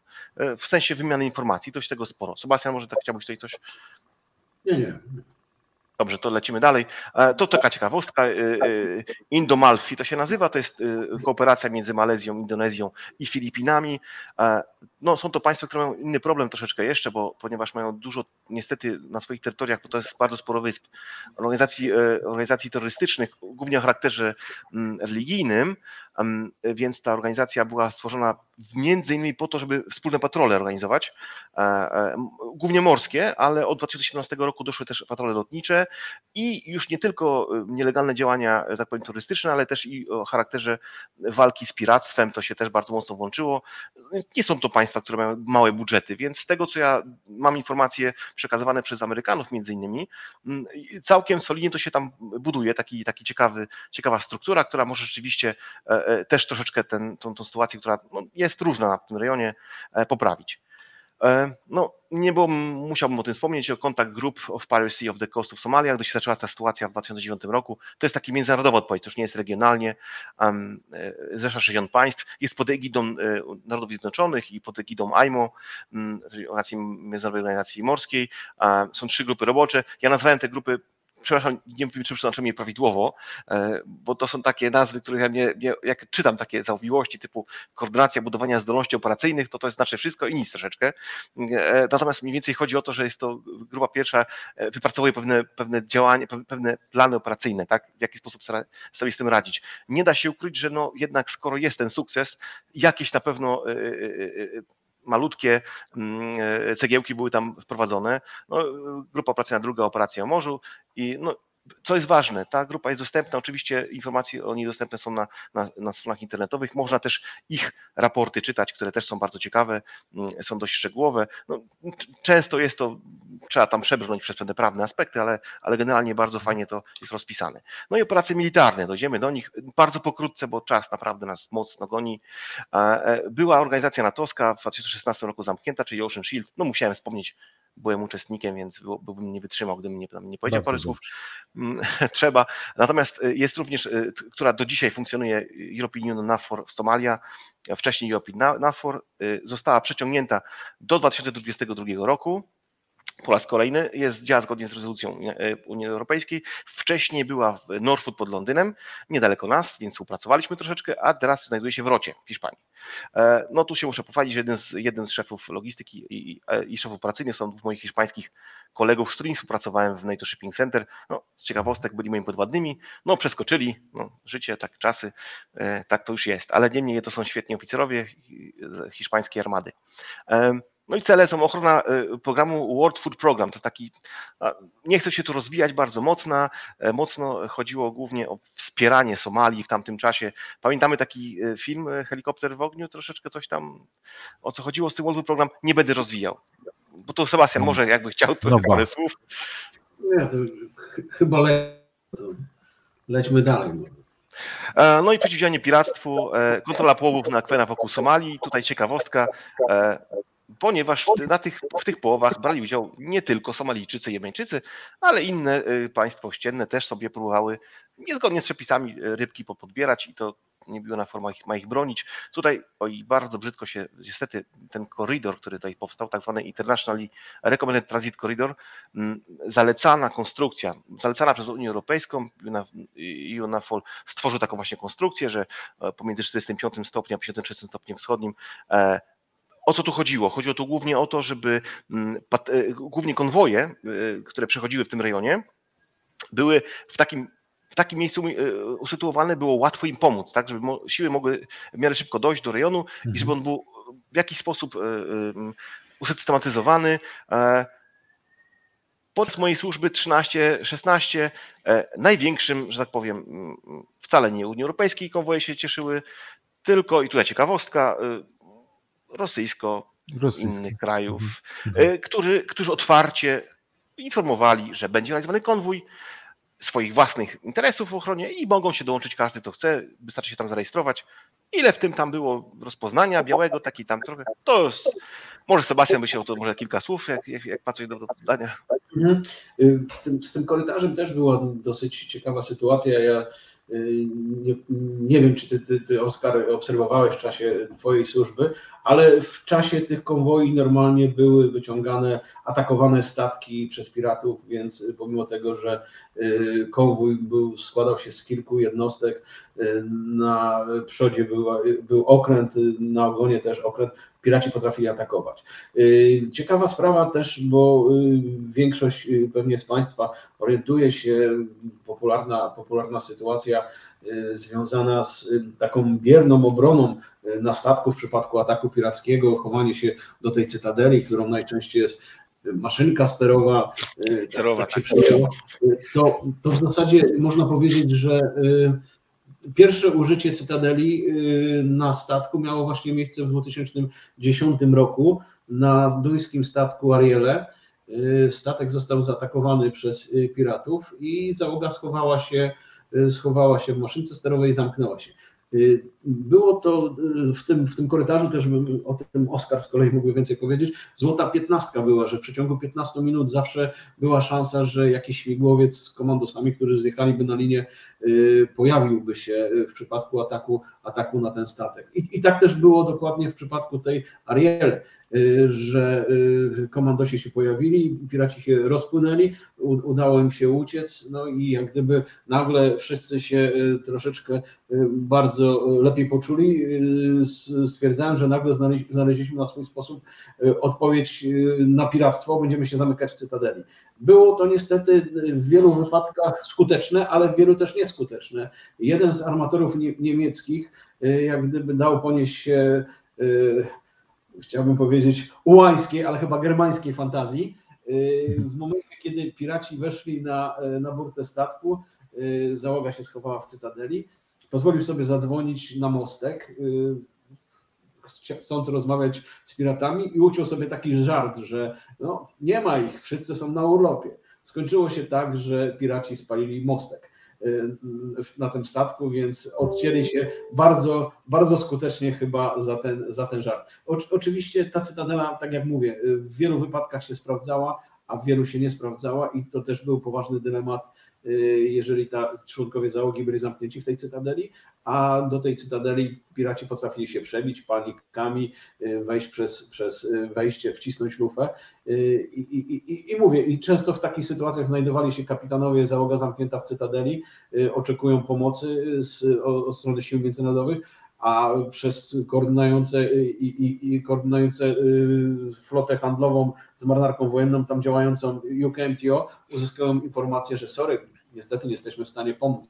Jesteście za daleko od y, miejsca, w którym operuje marynarka. To, to właśnie było y, jak gdyby, y, to miało miejsce w przypadku tego kapitana Budzynowskiego, o którym wcześniej wspomniałem, na Beluze Nomination. Spędzili dwie doby w Cytadeli, liczył, że pojawi się, kapitan liczył, że, że pojawi się pomoc, ale niestety pojawiła się informacja, jesteś za daleko. Później pojawiły się okręty seszelskie, które, okręt Seszeli, który zamiast pomóc zaczął do nich strzelać, bo oczekiwał, że zatrzymują. On tłumaczył, że nie może się zatrzymać, o ile mógł oczywiście drogą radiową tłumaczyć, co, co nie przeszkadzało, że, że, że Seszele jak gdyby zaczęły, yy, ten okręt seszelski zaczął strzelać. Tyle trochę szeroko na temat tego korytarzu, o którym mówił Oskar i użycia cytadeli.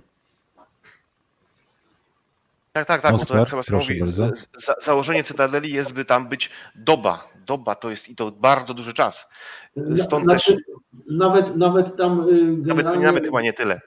Na, nie, początkowo w tej fazie, w tej fazie y, somalijskiej było założenie, że nawet do trzech dób, że tak powinien być sprzęt na, na trzy doby, ale no to, to jakoś to, to słabo to, to wychodzi i, i w rzeczywistości w, w tych wcześniejszych warunkach, no bo przecież wiemy, że nie został teraz jakiś statek uprowadzony, to, to miało sens. Jeżeli chodzi o, o, o powiedzmy Nigerię, tam y, atak trwa średnio około 15 minut. No, mhm. to, to się zgadza, to jest to, to kwestia czasu. No, to ten korytarz miał, miał być zadaniem y, głównie po to, żeby te siły, które są w konwoju wizjonkowym były jak najszybciej w stanie dotrzeć, no ale jednak jak spojrzymy na długość tego korytarza, a jeśli ten konwój jest odpowiednio długi, no to to wiadomo i ta droga, droga dojścia też, jest, też może być długa, ale to już nie wchodzimy w jakieś tam matematyczne dewagacje, bo to nie ma sensu. Z ciekawostek, tak w, w, od 2009 roku, 2012 roku, przepraszam, y, grupa, która, miałem okazję z nimi współpracować, e, e, tak się zdarzyło, grupa serbska, która znajduje się właśnie na, e, najczęściej na jednostkach, które zajmują się właśnie tym World Food Program, Wesel, no, fajne chłopaki, tak tylko chciałem tu wrzucić w ramach ciekawostek, ostatnio na, na jednostce Speaker Rock funkcjonowali. Mm, grupa boardingowa, nie są grupą sił specjalnych, takie powiedzmy chłopaki na pograniczu, powiedziałbym. E, e, Combined Maritime Forces, tu nie będę się rozwijał, to jest utworzona w 2001 roku e, pod dowództwem właściwie amerykańskim, można powiedzieć, z bazą w Bahrajnie. Jest taką strukturą, która ma właściwie wspierać, mm, tutaj pewnie i pan komandor będzie miał coś na temat CTF do 150. Dokładnie, dokładnie. Nie wchodzimy w szczegóły bardzo mocno. Mhm. Jest to organizacja, która również, głównie dzięki chyba CTF 152 Mm, ale teraz nie będę chodził w szczegóły, to nie ma istotnego znaczenia. Jest też y, counterterrorism, piracy, narcotic smuggling, etc., etc. Wszystkie te e, zgodnie z prawem międzynarodowym e, sprawy również ogarniać. Miałem okazję współpracować z, z Bahrajńczykami, oficerami z Bahrajnu, z Kuwejtu.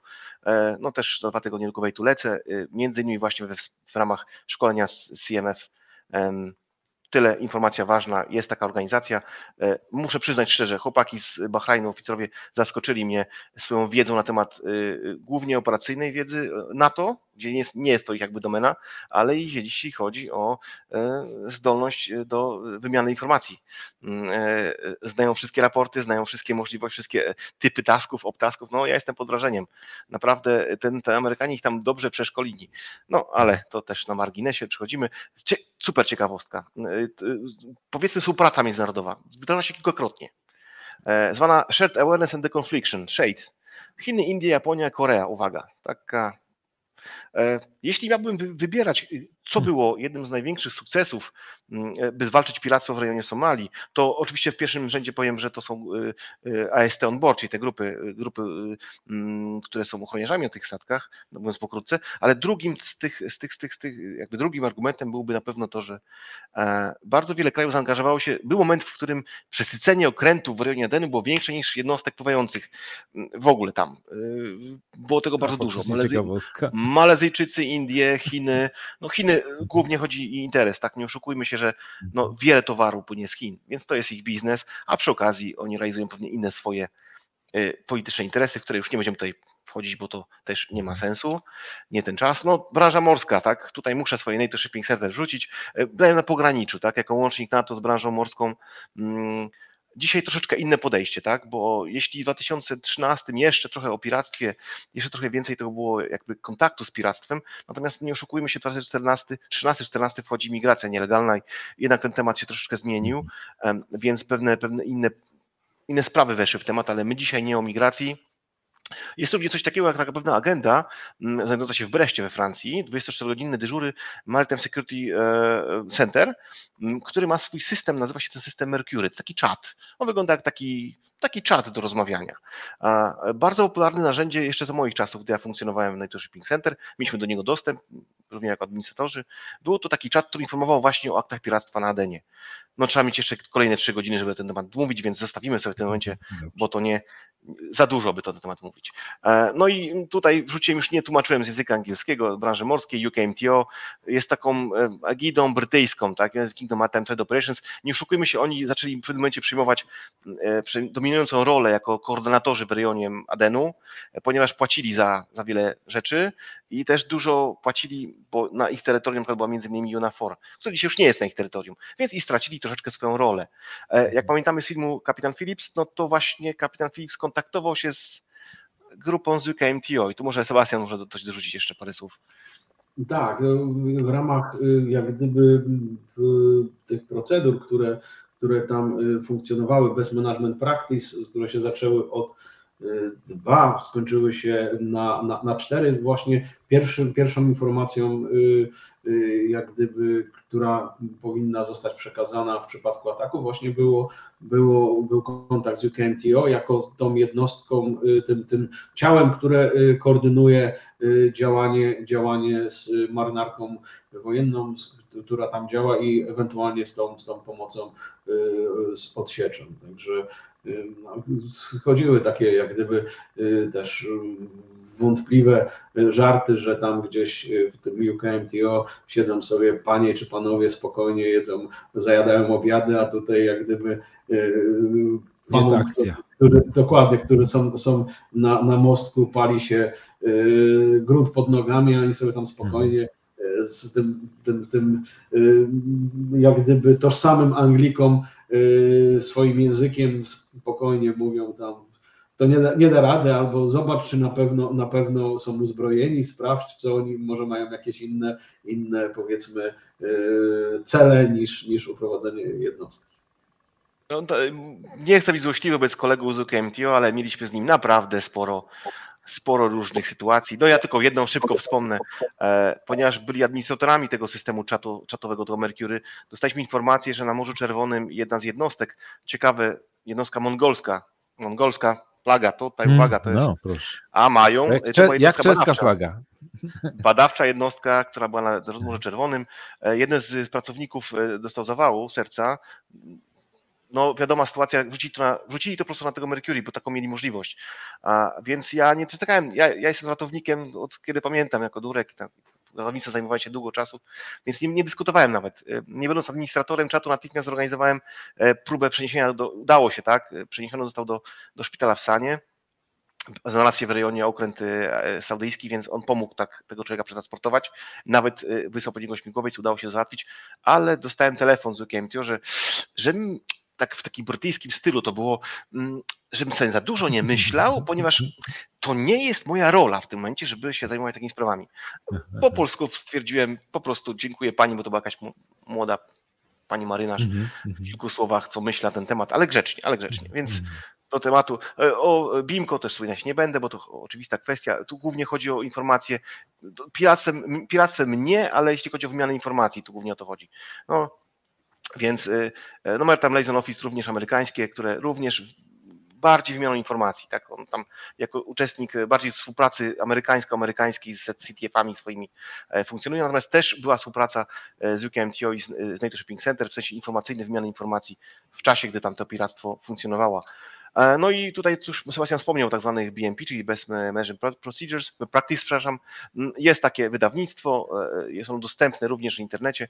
Dość często e, jest ono tworem, że tak powiem, kupy organizacji zajmujących się właśnie bezpieczeństwem na morzu, które pewne kwestie sugerują. Tu też Sebastian pewnie dużo więcej na ten temat może powiedzieć, bo to jakby jego domena, więc tutaj... Tak, no rozumiem, że to jest jakby też część twojego szkolenia, Sebastian, czy, czy nie bardzo? Tak, tak, generalnie tak, ale w zasadzie te procedury już są na statkach przerobione i to jest bardzo mocno jakoś tam praktykowane. Y, ja bardziej się skupiam na tym, co się dzieje po uprowadzeniu, bo w zasadzie to jest tak, że do chwili obecnej można powiedzieć, że wszyscy wiedzą, y, jak się zachować, jeżeli dojdzie do ataku, więc schowamy się do cytadeli nie zawsze wychodzi to w odpowiedni sposób. Przykładem może być chociażby przykład, y, może być sytuacja y, z ostatniego uprowadzenia statku, na którym byli Polacy w 2019 roku, Pomeranian Sky. 19, 19.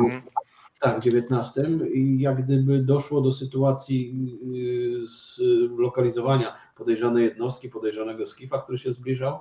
No i wszyscy się jak gdyby skupili na obserwacji y, prawej burty, bo, bo jednostka podchodziła z prawej burty. No ale y, wezwano, wezwano kapitana, to akurat był czas podmiany y, wachty drugiego i trzeciego oficera, dobrze kojarzę. Było dwóch, dwóch marynarzy, czyli na mostku były, było pięć osób. No, w takiej sytuacji powinni wszyscy się schować, uciec, schować, zamknąć się w cytadeli. Oczywiście rozmawiamy to tutaj. Warunki realne są różne, różne rzeczy się dzieją, więc to ciężko dywagować, ale y, no, y, poszukiwano jak gdyby zagrożenia z jednego kierunku, z jednej burty. W tym momencie okazało się, że po drugiej burcie już weszli, y, weszli piraci, więc atak był prowadzony przez dwa skify. Tego, te, tego jak gdyby nie przewidziano. No i, i, i te wszystkie ataki są e, powtarzalne. To w zasadzie ten modus operandi jest takie same. Jeżeli e, uda się tą załogę wyciągnąć z cytadeli, to uprowadza się tą załogę. Zawsze zakładane są e, kaptury na głowy, wiązane oczy, tylko że wiedza marynarzy kończy się na tym, ok, robimy ten cytadel down, chowamy się w tej cytadeli, ale co dalej, to już jak gdyby jest wiedzą niezrozumiałą, wiedzą, której, której marynarze nie, nie posiadają. Y, za każdym razem y, rozmawiając z ludźmi, oni przechodzą stres, no bo nie wiedzą, co się dalej będzie działo. A za każdym razem dzieje się to samo. Ci ludzie są oprowadzani, y, wywożeni w dół delty Nigru, przetrzymywani w jednym punkcie, gdzie, gdzie, gdzie czeka, czeka się, powiedzmy, czy jest jakieś przeciwdziałanie, czy ktoś ich szuka, później przetrzymywani są w obozach, ale oni to wszystko odkrywają. Oni się muszą zastanawiać, bić się z własnymi myślami, czy za chwilę ktoś nam nie strzeli w głowę, no, jak gdyby, a, a te rzeczy można w pewien sposób y, jak gdyby y, stwierdzić i najczęściej dochodzi, bo ten rok pomimo, trzeba przyznać, że pomimo tego, że był rokiem bardzo korzystnym, od 27 lat najmniejsza liczba atak, ataków uprowadzeń, on był stosunkowo, stosunkowo krwawy bo dochodziło, zginęła z tego co kojarzę, jedna osoba albo dwie osoby zginęły na Mocarcie, marynarz, kilka osób zostało rannych, bo ludzie nie potrafią się zachować w tej, w tej konkretnej sytuacji.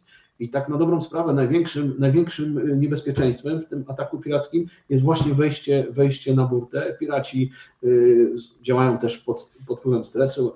Dodatkowo oni jedzą tam y, kat, jest taki narkotyk, kat, miro, są dodatkowo pobudzeni. No i wtedy dochodzi, dochodzi rzeczywiście, jeżeli ktoś nie współpracuje, ktoś próbuje, próbuje się w jakiś sposób postawić, dochodzi do, do takiej sytuacji, że, że, że ludzie są postrzeleni, giną, giną osoby.